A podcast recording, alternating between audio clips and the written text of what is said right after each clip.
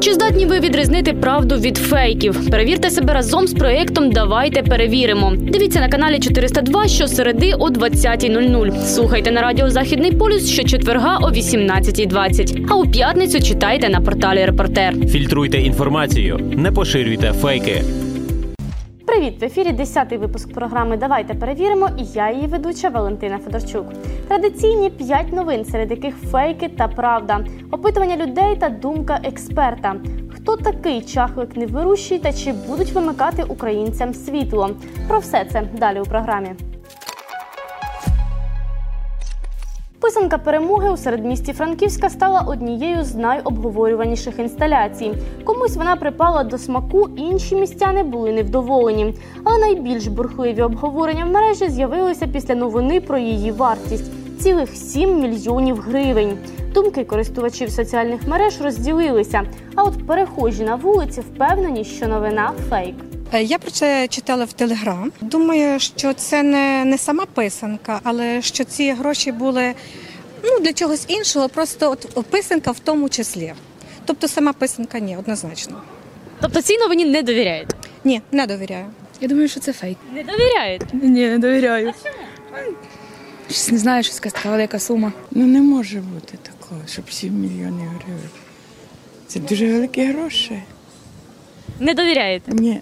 Може, ця сталева писанка була створена а, з якогось металу, що взяли з якоїсь, е, не знаю, спаленої техніки.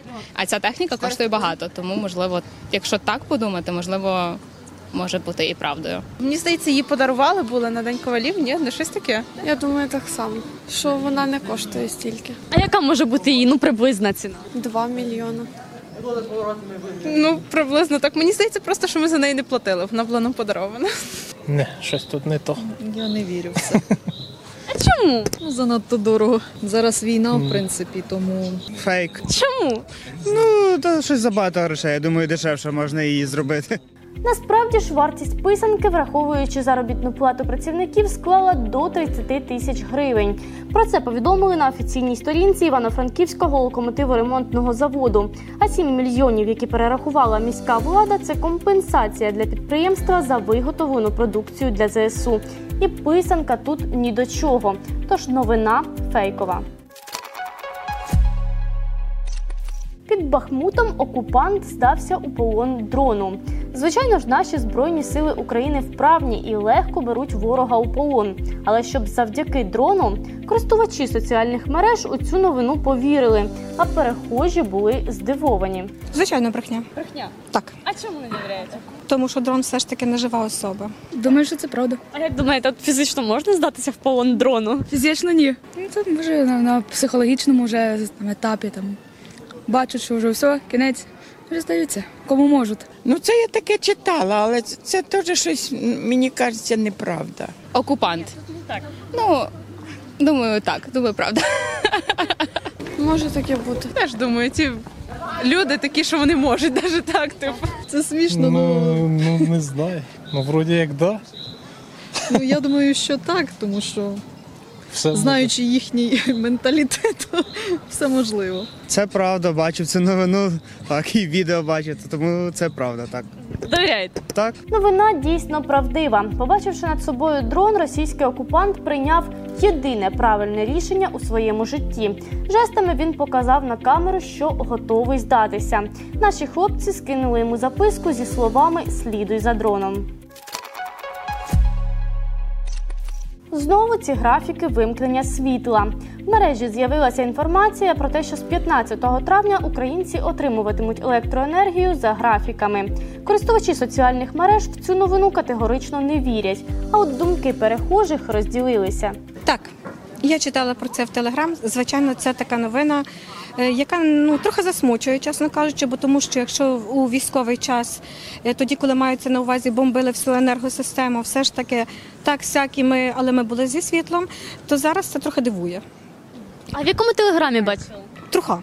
Думаю, що це фейк. Думаєте, не можуть вимикати світло нині? Що вже не можуть, я вже вірю краще, що вже світло не будуть вимикати. Чи будуть відключати, чи не будуть. Отключали ж, а зараз не знаю. А ви чули цю новину? Да, в інтернеті. В інтернеті. І в телефоні навіть була. Ну, щось і віру, і не віру. Чула таке, може бути правдою. Ну, думаю, що може бути правдою, якщо вони будуть ремонтувати це все, то можливо будуть якісь відключення. Але якісь такі серйозні прямо графіки. Ну, від них все можна очікувати, то може, можливо і так. Ну так багато хто каже. Я Не дум- думаю. Офіційно ніде не писали, тоді фейк. Фейк. Я чула, ну не вірю в те, що будуть відключати. Не знаю, виключали ж. Було ж таке, що виключає. Тепер А чому виключили? бомбили ж вроді щось Так і настало. було. А зараз? Ну зараз сонячні батареї є, сонечка більше, можливо, Ну не цього. должні, не должні. Я думаю, що фейк. Ні, брехня. Наразі в нашій країні все стабільно з постачанням електроенергії, і тому я вважаю, що це неправдива інформація. У Міненерго офіційно заявили про те, що жодних графіків обмежень електроенергії побутовим споживачам не планується. Можемо видихнути новина суцільна брехня. Rolls-Royce – мрія майже кожного чоловіка. Його вартість варіюється від 10 мільйонів гривень. Подейкують, що для очільника Нацбанку Андрія Пишного такі гроші не проблема, адже він придбав собі авто марки Rolls-Royce. Та ще й паркує його просто під стінами офісу. Опитані нами цій новині повірили. Це може бути. Це зараз вірити тим.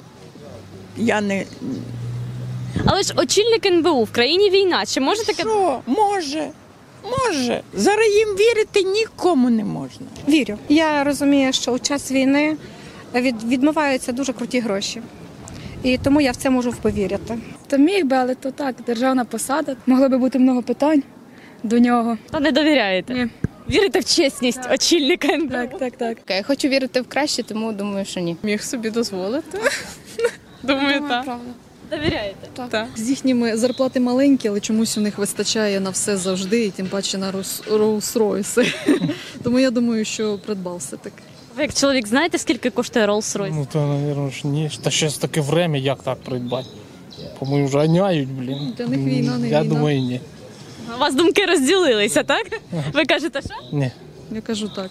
Може бути, я в таких новинах інколи сумніваюсь, але в нашій країні все може бути. Країна Але ж нині війна. Ну, війна, кому війна, кому треба щось оновити. Тому все може бути. Насправді ж це авто не належить ані Андрію Пишному, ані жодному із співробітників НБУ. Спростування опублікували навіть на офіційній сторінці. А за номером можна з'ясувати. Авто придбали 8 лютого 2022 року, що передувало призначенню Пишного на посаду очільника НБУ. Та й реєстрація Rolls-Royce зазначена у Вінницькій області. Тож новина фейк. Чахлик невмирущий, нібито українська назва Кащея Безсмертного. Таке прізвисько казкового персонажа для більшості опитаних нами у соціальних мережах здається логічним. Перехожі теж схильні вірити, що це правда. Звичайно, чахлик немирущий – це українська назва Кощея безсмертного. завжди була. Ні, вона завжди не була. Вона буквально кілька, кілька років тому. Але в казках переклади завжди велися як Кощей безсмертний. Так і було. Це, це фейк. А чули раніше цю назву? Так, я чула цю назву. А чому вважаєте, що це фейк? Ну таке ж, начебто, логічний переклад. Щось не знаю, щось я собі так вважаю. Так, Ви зустрічали таку назву? ну зустрічала, да, колись, звісно. Чула, що це, ну, це правда. Я думаю, Довіряєте? так. Але воно так дивно звучить, ні? Воно дивно звучить. Ну, дивно звучить, але може бути. Ні, я не думаю. Я думаю, це правда. Чахлик невмирущий. Ні, це неправда. Чому? Ну, начеб так логічно звучить. Ні. Чахлик, це здається не наше слово. Ні, чахлик не немирущий, я точно знаю, що це в нас є таке, але чи це типу аналог, просто переклад ну, типу, кощея, то ні. А як перекласти на українську Кащей безсмертний? Всі без... Смертний, невмирущий, але чахлик. Ну, чахлик називають хлопчиків таких.